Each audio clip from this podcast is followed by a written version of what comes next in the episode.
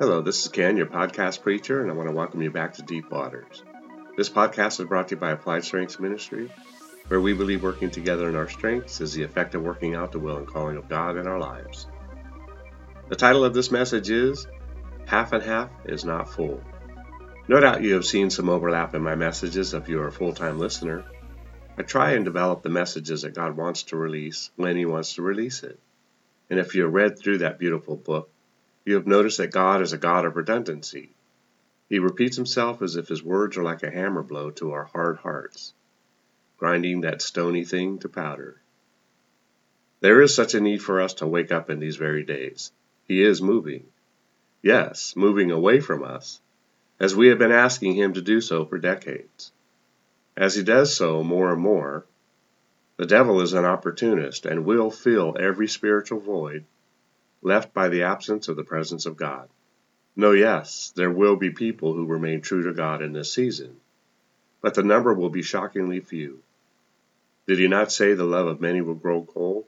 They did have love at one point, Matt 24:12, and because lawlessness will abound, the love of many will grow cold. Let's warm up, shall we? Halfway with God costs you all of God. Let's chat with the 10 virgins and see how that situation worked out for them. Matthew 25:1-11. Then the kingdom of heaven shall be likened to 10 virgins, who took their lamps and went out to meet the bridegroom. Keep this in mind right out the gate.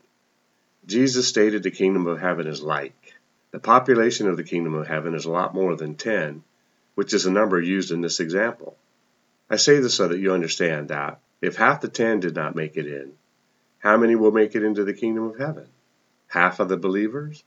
Well, now all of the virgins did believe in God and were heading out to the spaceship where Jesus landed so that they could go with him. 50% were not ready for his return. You see now that is a more intimidating number, isn't it? 5 won't move you off your couch, but 3.5 billion of our current population, just to use a random number, might just get you to rethink your Christian station in life. Now we know that in Matthew and Luke it states in part that many are trying to get in, that is, into heaven, and they won't be able to. In Matthew it is more addressing the unrighteous Christian, who although operated in the supernatural, did not make it in either, due to their motivation for being a Christian, and no doubt what they were doing in the dark when they thought no one was looking. Matthew 7:21-23. Not everyone who says to me, Lord, Lord, shall enter the kingdom of heaven, but he who does the will of my Father in heaven.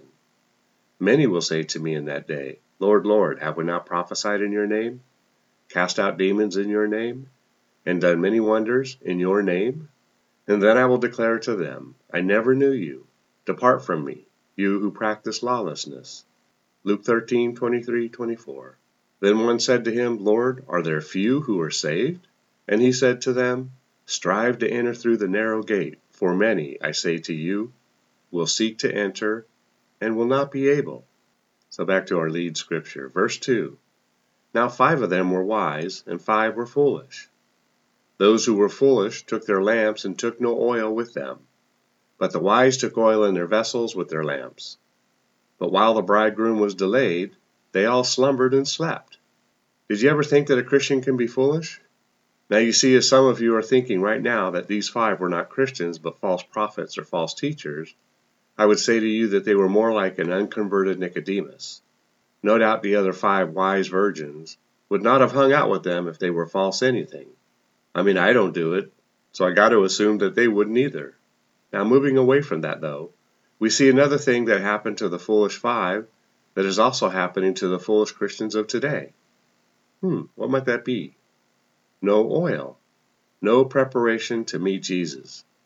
The opportunities for us believers in our walk with God must include reading our Bibles, hanging out with mature Christians who can make you a disciple and teach you also how to make disciples.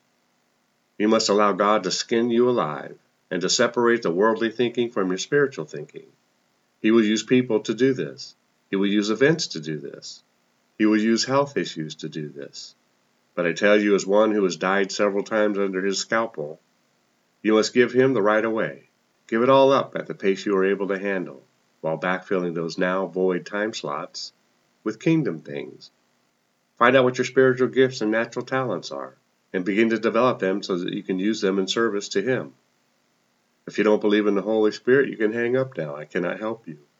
Verse 6, And at midnight a cry was heard, Behold, the bridegroom is coming. Go out to meet him. Then all those virgins arose and trimmed their lamps. And the foolish said to the wise, Give us some of your oil, for our lamps are going out. But the wise answered, saying, No, lest there should not be enough for us and you. But go rather to those who sell, and buy for yourselves. And while they went to buy, the bridegroom came, and those who were ready went in with him to the wedding. And the door was shut.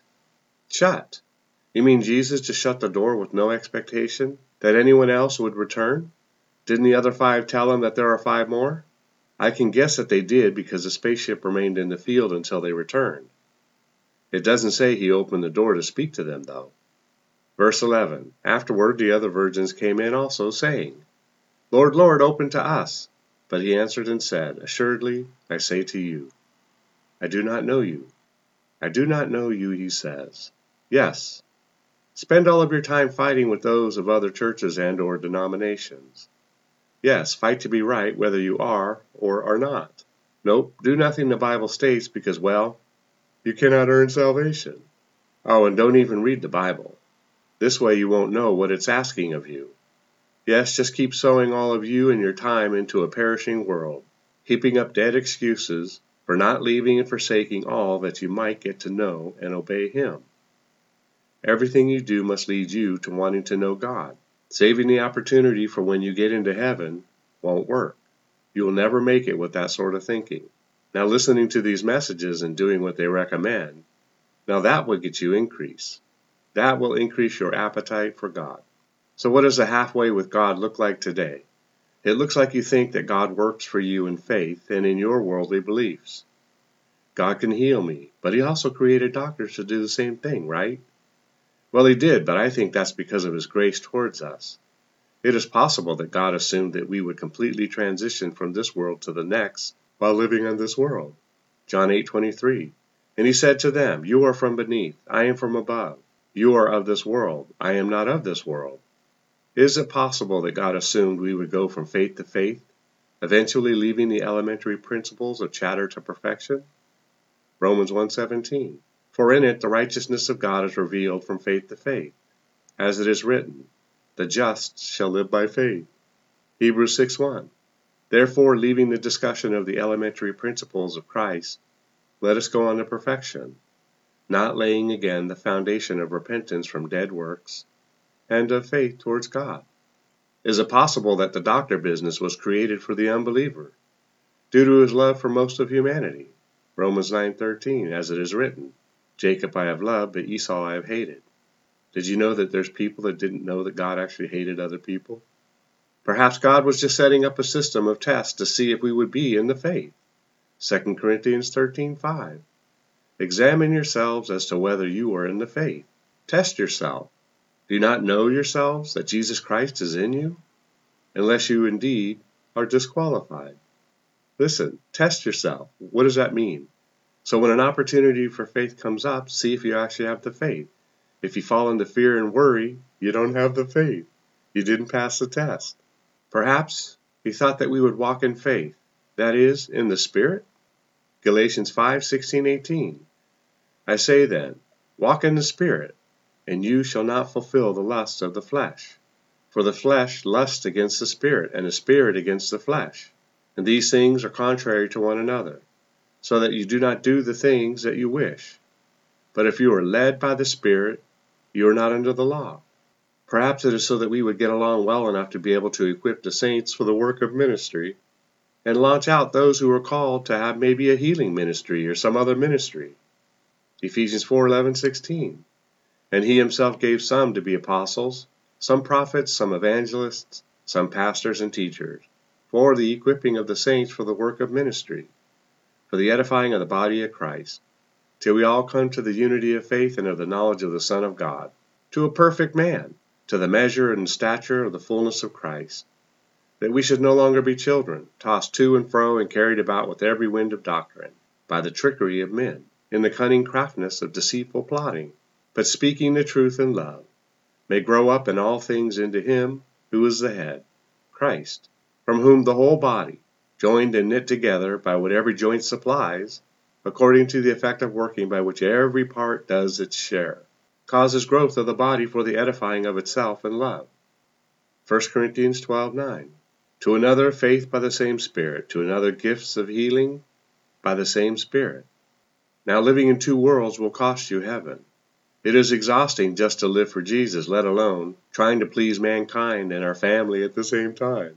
If you try and do it, Jesus' spaceship will truly be an unidentified flying object, as you will not know him in the degree that he himself will be able to say to you that he knows you. 1 John 2:15-17. Do not love the world or the things in the world. If anyone loves the world, the love of the Father is not in him.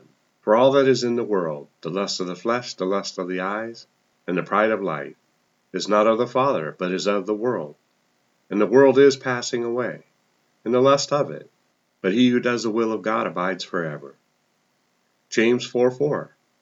Adulterers and adulteresses, do you not know that friendship with the world is enmity with God? Whoever, therefore, wants to be a friend of the world makes himself an enemy of God. Listen, if God, who says, I came down to separate mother from daughter and daughters from mothers, what on earth are we thinking if we think that he will bless us in both worlds? Matthew 10:34-36. Do not think that I came to bring peace on earth. I did not come to bring peace, but a sword.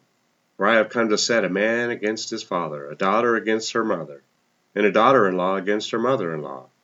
And a man's enemies will be those of his own household. You see, he's very serious about building his kingdom. And you have the wonderful opportunity to engage his program for getting in. Do not underestimate how serious he is about making sure that all who get in belong there, based on the way they lived as a Christian down here. Hell is a very real place, and it is easy to get into it.